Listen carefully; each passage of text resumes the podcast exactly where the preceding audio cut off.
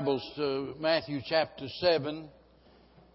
Matthew chapter 7. As I said this morning, I think this might be the most misunderstood verse in all of the Bible. For several years I've been going to do a series on the most misunderstood verses in the Bible and just go through a list of them. And let me tell you, this would definitely be on that list. Matthew chapter 7, verse 1, judge not, that you be not judged. I am so amazed, and sometimes I have to confess I am angered by those who try to tell us that the Bible teaches what the Bible teaches when they really don't have a clue.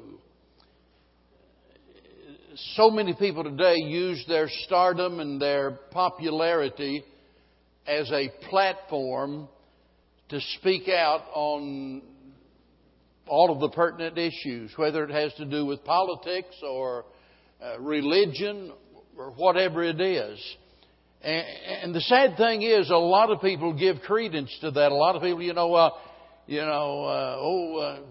he was on the All-Star team. Did you notice what he said? Or she won what did they win? Grammy or whatever they win in Hollywood for acting and what have you.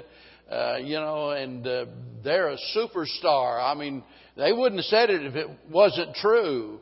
And, there are just so many different examples that we could use. And I don't want to take a lot of time, but I want to mention just a few. People magazine interviewed one well-known actor who was defending the moral indiscretions of former President Clinton. Naturally, this has been some years ago. And here's what he said. Well, why should we be upset over such a thing? We're all sinners, and it just shows that President Clinton is just like the rest of us. The Bible says, judge not that you be not judged. In other words, hey, get off his back. Don't worry about it. I mean, the Bible says we ought not to judge him. CNS News, this was in 2008. Then Senator Barack Obama told the crowd at Hocking College in Nelsonville, Ohio, and he said that he believed the Sermon on the Mount justified his support for legal recognition of same-sex unions. And he told the crowd, and this is the article, part of the article that I jotted down. He also told the crowd that his position in favor of legalized abortion does not make him less Christian. And now a direct quote. If people find that controversial, then I would just refer them to the Sermon on the Mount, which I think is, in my mind, for my faith, more central than an obscure passage in Romans. We all know what he's talking about, right? Paul's epistle to the Romans that condemns homosexuality as unnatural and sinful. And so he mentions the Sermon on the Mount trying to justify legal recognition of same-sex unions and what have you. And he might have had reference, also to the golden rule there and do unto others, as you'd have them to do unto you, or whatever it is. But it's obvious that he is no Bible student whatsoever. Then there was an interview by Wolf Blitzer of Charles Barkley. I don't know why anybody would have any confidence in what Sir Charles says, but they do. And here's what he said, direct quote. I don't like the way the Republicans are taking this country. Now, this is really amazing because it was a few years before that, actually, he voted Republican. I remember his mother rebuking him, telling him, Charles, don't you know the Republicans, Bush is the rich man's president. And he looked at her and he said, Mom, we are the rich people. But anyway, he changed.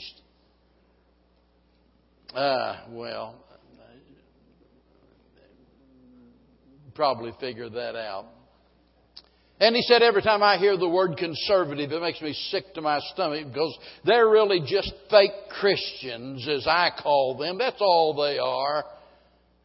Wolf Blitzer said, all right, one quick point before I let you go. You used the phrase fake Christian for conservatives. And he said, explain what you're talking about, Barkley. Well, I think they want to be judge and jury like I'm for gay marriage. It's none of my business if gay people want to get married. I'm pro-choice. And I think these Christians, first of all, they're supposed to be. They're not supposed to judge other people. But they're the most hypocritical judge of people we have in the country. And it bugs the blank out of me. They act like they're Christians and they're not forgiving at all.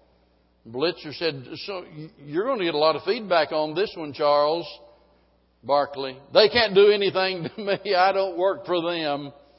Blitzer, you feel comfortable saying all of that, Barkley? I feel very comfortable saying I am pro-choice and I'm for gay marriage. Very comfortable, Blitzer. But you can't lump all of those conservatives as being fake. A lot of them, obviously, most of them are very, very sincere in their religious beliefs, Barkley. Well, they should read the part about they're not supposed to judge other people. They forget that one when it comes, when it doesn't fit to what they wanted to say. Now, look, we could go on for hours, as you well know, because you've heard things like that on television and the radio. You read it in the newspaper. And over and over and over again, we get hammered with this verse, judge not that ye be not judged. The problem is that these words, judge not, has been terribly misunderstood by a lot of people. And in fact, somebody said this is the backslider's favorite verse. You know, it might be, I'm just going to do whatever I want to do and, you know, you don't have any right to judge me. And so many use this to teach that we never, under any circumstances, ought to judge the actions of other people, but they're wrong. Now listen, if they'll just read the rest of this chapter, you know, which they won't do, if they'd read it and study it, they would see very clear that it's not wrong to judge other people. By the way, if you read on down to verse 15 on through 20, they're talking about the false prophets. How could we recognize the false prophets? Remember, he said, by their fruits ye shall know them. How are we going to recognize them if we can't make any judgment about them? It's absolutely essential that we judge people in order to see whether they're false prophets or not. So let me mention four things tonight. And I'll try to be quick. I know that you're probably tired and I don't want to wear you out with this, but I just had it on my heart this week. It is so very important and the world just won't let it go. And you need to have an answer for those people. Don't just sit back and take it whenever they try to explain something away by saying, oh, you need to remember the Bible says judge not, and you need to have an answer. So here's four things you need to remember. Number one, we have a responsibility to practice scriptural judgment. We have a responsibility. In John chapter 7, verse 24, you might want to jot this down in the margin of where we are right now here in Matthew 7. Just out in the margin there, put John 7:24. And this is what Jesus said. Judge not according to the appearance, but judge righteous judgment. You see what he's saying? He says judge. Judge righteous judgment. So we are to judge. We have a responsibility to do that. But notice we're to judge not according to appearance, but he says according to righteous judgment. Well, how do you make a righteous judgment? Well, to do that, you've got to be right. And the only way to be right is to judge on the basis of what God's Word says. That word judge means to weigh carefully so as to form an opinion or consideration. And that's what our obligation is. Our standard is the Bible, and we are to judge things around us in the light of the Bible. Now, while we have this responsibility to practice scriptural judgment, we ought to avoid unlawful judgment. I mean, that, you know, it goes without saying, but it needs to be said. Avoid unlawful judgment. Just as there is a righteous judgment, there is an unrighteous judgment. Because we're forbidden to judge others in a manner that's not scriptural, right? Are you with me? Well, how could we do that? Let's think of some ways in which we have no right to judge people. Number one, the first thing that comes to my mind is hastily. You don't judge other people hastily. In other words, you don't rush to judgment. Often we refer to that as jumping to conclusions, you know, or forming opinions before we've made a full investigation, before we've gathered the facts, and we ought not to do that. That would be an unrighteous judgment. I read a story some years ago that I think was maybe the perfect illustration of that. This reporter was going out through the country, and he was looking for a story. He's driving down this old country road. He looks out there in the field, in the garden there, and there was this fella sitting out there in a chair, and he had a hoe, and he was hoeing the weeds sitting in a chair. And that guy got to thinking, boy, I'll tell you what, you talk about lazy. Man, there's a story in this. So he goes back to the car and sits down, and he starts to write, and he looks back out, and he gets a better view, a different angle. And he notices that the man's breeches legs are just hanging down. He didn't have any legs. And you see what started out at first, what seemed to be a story about laziness actually turned into a story of great courage. And a lot of times we misjudge people because we're too hasty. We haven't gathered all of the facts. But not only that, we misjudge people when we do it presumptuously. In other words, by treating suspicion or rumors as though it were the facts. You know, well, I heard from a reliable source, and you know, this might be the most common way in which we unlawfully judge other people, because sometimes even when we're not hasty in it, we are presumptuous. We jump the gun. And I've got to tell you, I am much more prone to do that than Bev is. She brings balance to my life because she is really great at giving the people, you know, the benefit of the doubt. And I'm really, I'm not sure what word to use. I've had a problem all my life in trusting people. I got a suspicious mind. You might be trustworthy, but you're going to have to prove it.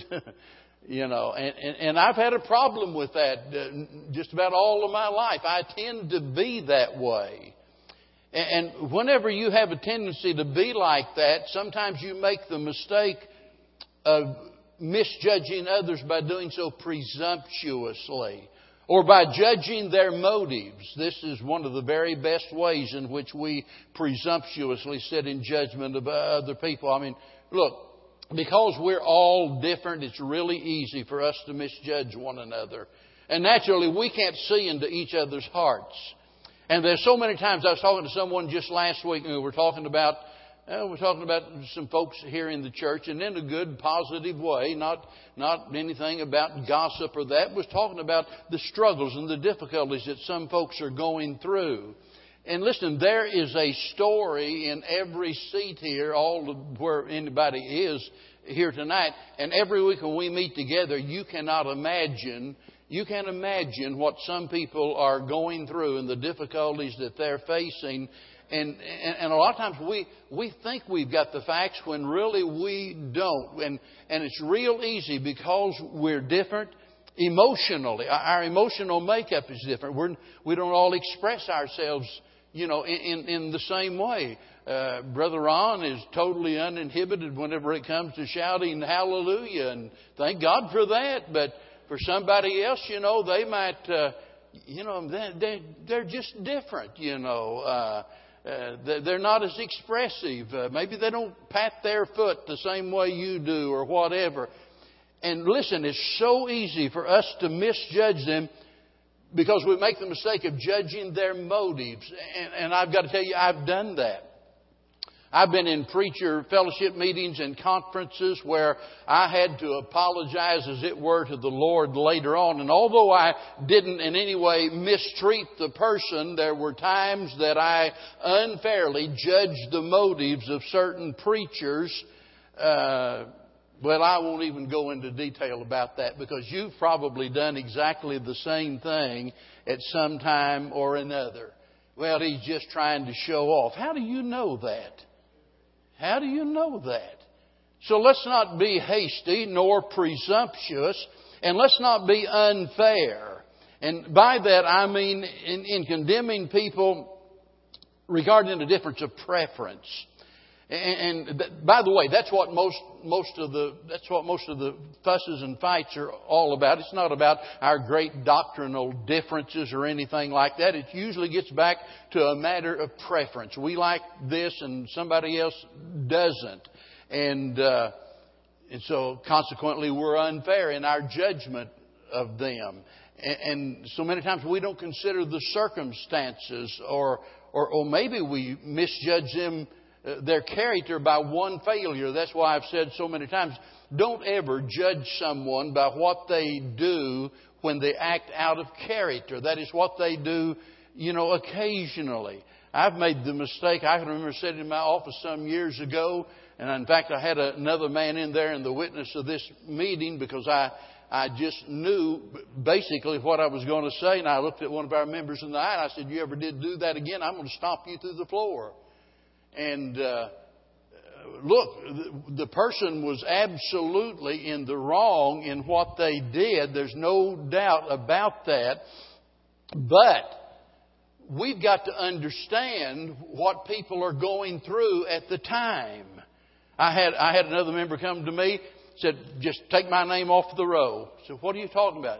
He said, "You might as well just tell the church to take my name off the roll." I said, "Why?" He said, "I'm getting ready to go over to another member's house. And he said, I'm going to beat the living daylights out of so-and-so. So you might as well just take my name off of the roll." Well, that's no way for a Christian to act. But look, you don't know the details of what prompted this guy to do it. And it was out of character. It wasn't something, this person didn't normally do stuff like that. And we could sit in judgment of someone because of something like that and create a big problem, and it's just not fair. And we can go on talking about, misjudging them unfairly. And it might be that we judge them unmercifully. That is, that there's no mercy, that we don't temper our judgment with any mercy. They're clearly wrong, but there's no mercy on our part. Or we could add to that, we might misjudge them in the sense of doing so hypocritically. And look at verse number 3, 4, and 5 in this same chapter. And notice what he says. "Why beholdest thou the mote, that is that little bitty speck that is in thy brother's eye, but considerest not the beam, that big log that's in thine own eye? Or how wilt thou say to thy brother, let me pull out the mote out of thine eye, and behold, a beam is in thine own eye. Thou hypocrite, first cast out the beam out of thine own eye, and then shall thou see clearly to cast out the mote out of thy brother's eye." Now those that would make the mistake of judging others unlawfully. Look at verse 2 now. I left that out intentionally because this is what you need to consider when you're guilty of being hypocritical in your judgment. "For what measure ye judge, ye shall be judged, and with what measure ye mete or measure, it shall be measured to you again." So while we have a responsibility to make lawful judgment or righteous judgment, we've got to be careful that we don't go about it in an unlawful way. That it's not presumptuous, it's not hypocritical, it's not, it's not unfair, and so on and so forth. We're to practice scriptural judgment. And here, look at verse number 6. Notice what the Lord says here. "Give not that which is holy unto the dogs, and neither cast ye your pearls before swine, lest they trample them under their feet, and turn again and rend you," or tear you. Now notice here, the Lord very clearly is showing us here that we must be discerning and make judgments. I mean, you can't do what he's saying here if you're not making some judgments about those people. And remember, he's talking about people, not literally talking about dogs or pigs. He's talking about people here. And so you've got to make some judgments as to their character and what their attitude is. And so when he says in verse 1, judge not, he doesn't mean that we ought to be blind as to the sin that's around us, because there's times when judgment is absolutely necessary and it's profitable. It's necessary when it comes to civil government. We've got to make judgments, right? I mean, every time you vote, you're making a judgment call of some kind. Am I right or not? You've got to, you know, we look at the record of these two candidates are running against one another, and we've got to decide. I mean, I hope you're not so silly that you just go to the ballot box and say, oh, well, it doesn't make any difference who I vote for, and just vote for anybody. I mean, nobody ought to do that. We vote for certain people for a reason, and it's based on judgments that we have to make. So that's true in civil government. You know, none of these politicians say, well, it doesn't make any difference who you vote for, because after all, you're not to sit in judgment of each other. So you're not making a judgment about who will be, you know, the best in that particular office. But they don't use that verse in that regards, do they? By the way, it's also necessary when it comes to church-related matters. Whenever the church called me to be their pastor, they made some judgments about me. And they made those judgments in light of the Bible. They looked at the criteria and whatever. So this is what the Bible teaches, and we need a pastor, and this is the man that's on our heart. And you called me down here. We had some interviews. We talked about, you know, our beliefs and so on and so forth. And there were some judgments made. Every time we ordain a deacon, for example, there are some judgments made. Every time we appoint a Sunday school teacher or an Awana director or whatever it is, whether it's Bubba or whether it's Barry, they get together with me and we'll talk about it, and, you know, and they'll come to me and, you know, well, this person's on my heart. Would that person be all right with you? We've got to make some judgments. And I'm telling you, there have been some times I've had to say, no, that won't work. That's not a fit. Not now, maybe later, but not now. Because it might be that I know some things that would disqualify that person for that particular job.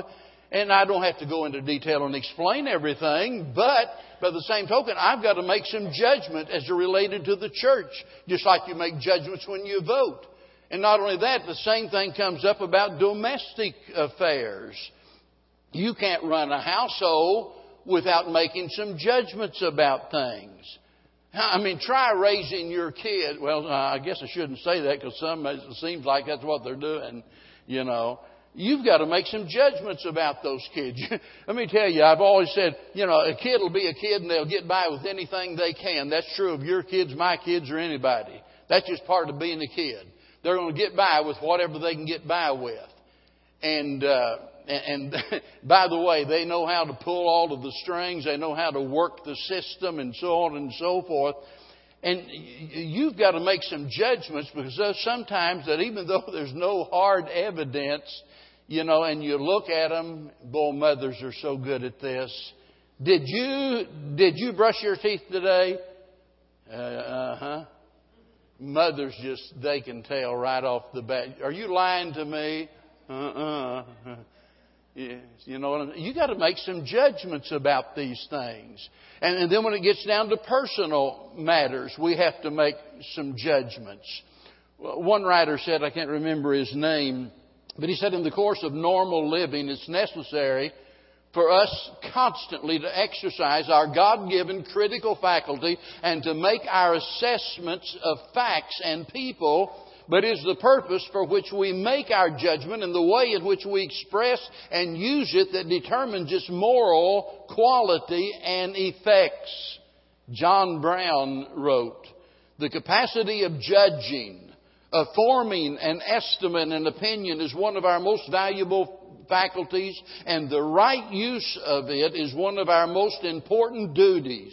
If we do not form judgments as to what is true and false, how can we embrace the one and avoid the other? I don't know how you'd put it any clearer than that. He was right on target when he made that statement.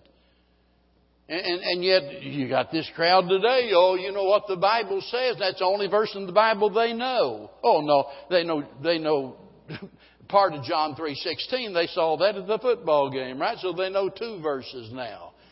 Judge not, and that's all we hear. So we have a responsibility to make righteous judgment. Secondly, we have a requirement to expose error. A requirement to expose error. It's not something we enjoy doing. It's not pleasant, but it's a requirement. Jude, verse 3 of the little letter of Jude, here's what it says, that we should earnestly contend for the faith which was once delivered unto the saints.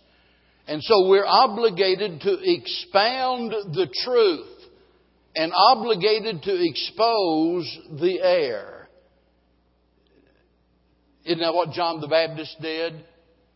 I mean, the Pharisees and the Sadducees, can you imagine them, sitting there under the preaching of John the Baptist? He said, you are a generation of vipers. In other words, you are a bunch of snakes. They were self-righteous. They were proud. They were unloving. They were highly critical. And he just come right out and called them a bunch of snakes. Now, here's the interesting thing. Jesus said about John the Baptist, among those born of a woman, there is not a greater prophet than John the Baptist. How about that? He didn't criticize John the Baptist. He didn't say, now, John, wait, you need to tone it down. I mean, that's not politically correct. That's not the way to approach this. If you want to reach those people, you got to be loving and kind and gentle with them. No, listen, that might work with some people. It doesn't work with people like the Pharisees. And John the Baptist knew that better than anybody, and so he called a spade a spade. This is what it was. And he realized that the only way to get their attention. By the way, Jesus did exactly the same thing. He called the false teachers hypocrites, blind guide, whited sepulchres, serpents, a generation of vipers. And so what John the Baptist did, Jesus did, and then, of course, he drove the moneylenders from the temple, didn't he? He could have said, now, look, fellas, you need to rethink your course of action here. This is not really right, what you're doing to these people. And I'm not going to go into detail about that, but it was really wrong and unfair.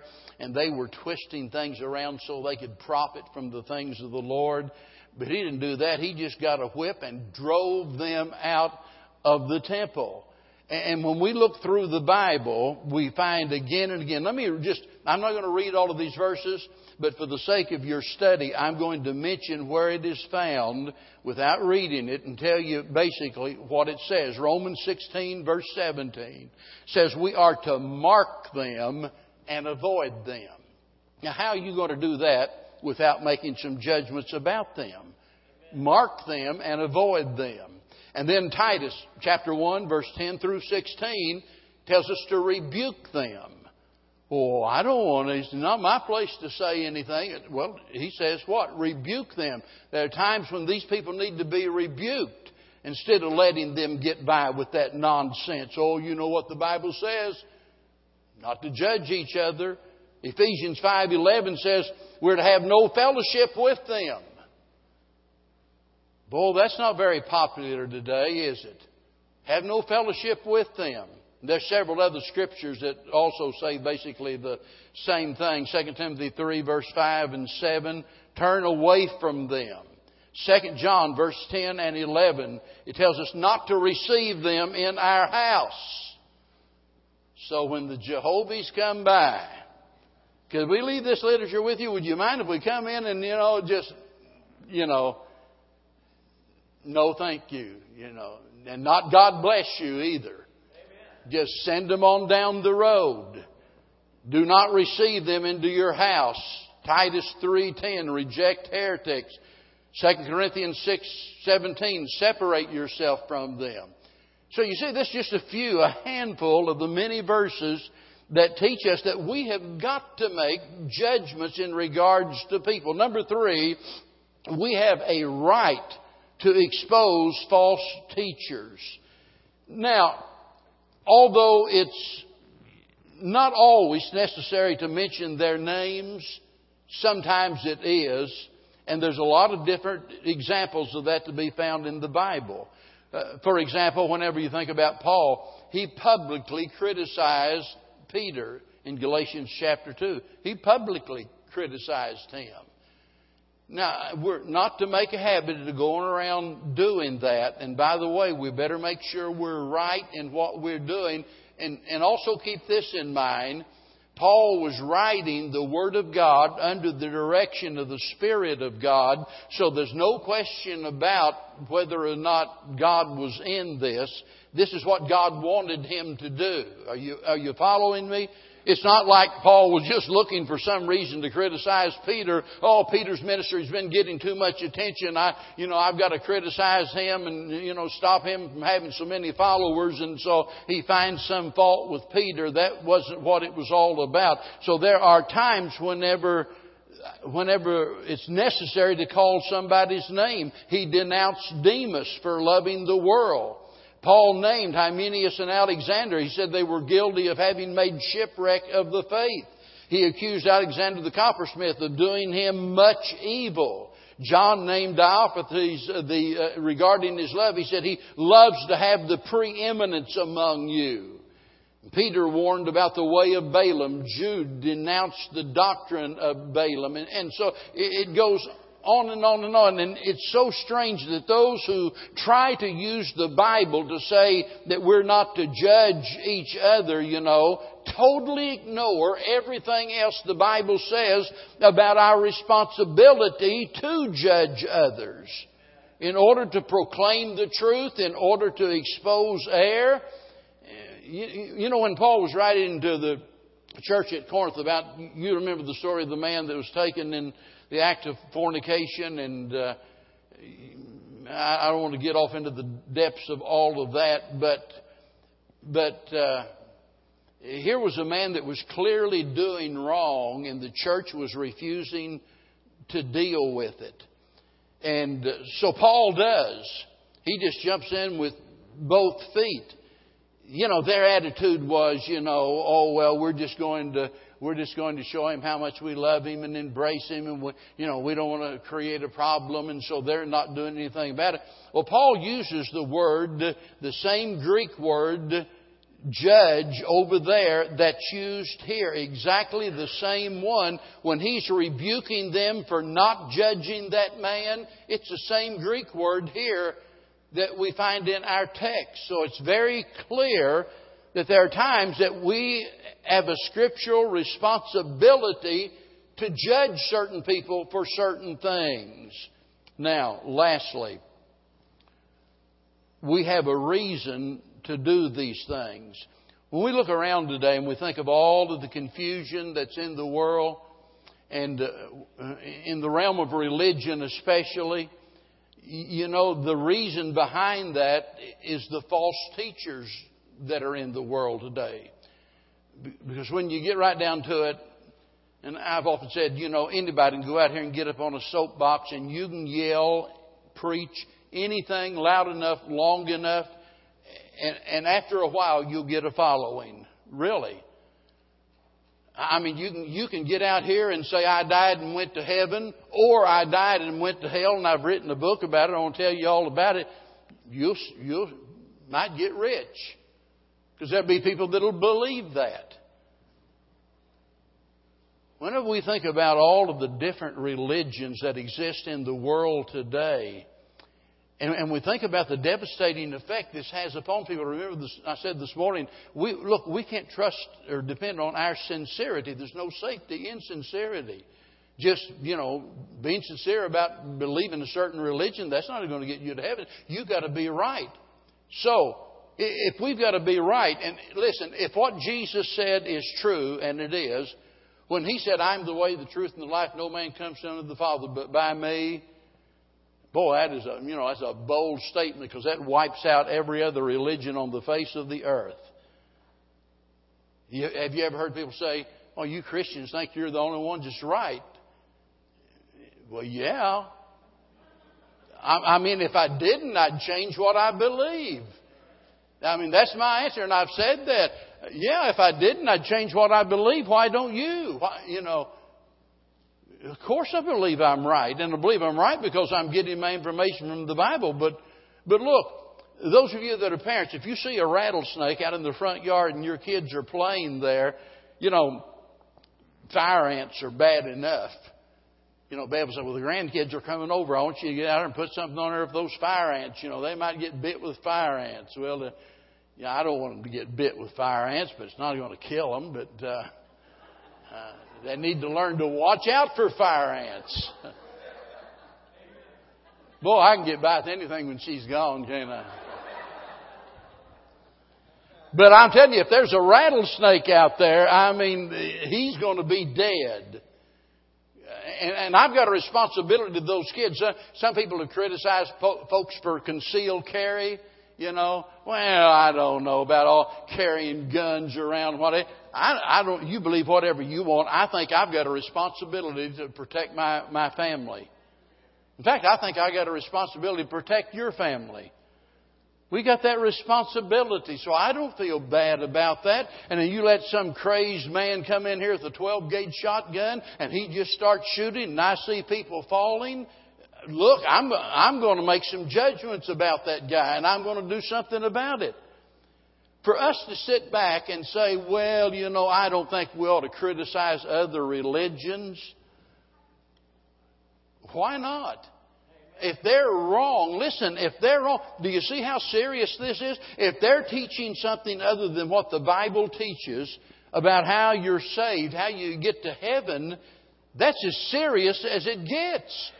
If your kids believe what they're saying, they're going to die and go to hell.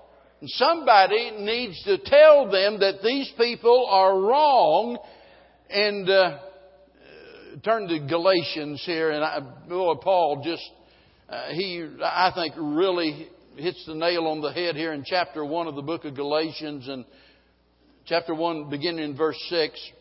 He said, "I marvel that ye are so soon removed from him that called you into the grace of Christ unto another gospel, which is not another, but there be some that trouble you and would pervert the gospel of Christ." Now listen to this. "But though we or an angel from heaven preach any other gospel unto you than that which we have preached unto you, let him be accursed." Boy, that is about as hard-nosed as you can possibly get. But it needed to be said. Let me tell you something. The enemies of Christ are not silent. And we shouldn't be. How is it that some of these people promoting certain sins, how have they progressed so far? We're talking about stuff we didn't even talk about when I was a boy growing up. Nobody talk about that. I never even heard of some of the stuff. And nowadays, you've got the president, promoting this kind of stuff. And we think about abortions. Every year, slaughtering all of those little innocent babies. This is murder. And, and how did we get there? We got there because their side refuses to give up, and we sit back not willing to talk about it and expose the error of their ways. Now look, this does not give us a license to be mean-spirited. The Bible says we're to speak the truth in love, and I believe that with all of my heart. But sometimes speaking the truth in love is done in such a manner that it comes across as "you're hurting me." About every parent here can think of some time where, you've spanked your kid and you've said, "Look, I want you to know, Daddy doesn't want to do this, but I need to, and it's hurting me more than it's hurting you." Well, you know, they're not really going to believe that. They're thinking, well, it hurt you that much, please stop. But the fact of the matter is, if you really love your kids, you will chastise them, just like the Bible says. And by the way, if you don't love them enough. You don't love them enough. And it's real easy for me as your pastor to say, you know, I'm going to get up there every week and I'm going to make sure I don't ever get off on anything that's controversial. I want to make sure I don't say anything that's going to hurt anybody's feelings. I'm going to make sure I don't say anything, you know, knowingly that's going to get off on somebody's sin or anything like that. There's no love in that. Any preacher that'll tell you nothing but what you want to hear ought to be out of the ministry. And he's not your friend. So God put all of this on my heart because I want to challenge you, folks. Whenever you're out here in the world, wherever you're at, and you hear your neighbor or whoever it is, I'm not saying go out here and pick a fight. I'll never forget, listening to Jack Howell several years ago, and he was talking about how to grow a church. And he said, well, the way you do it, you get a big fight going, and people will come to see the fight, and you'll get a big crowd and grow the church.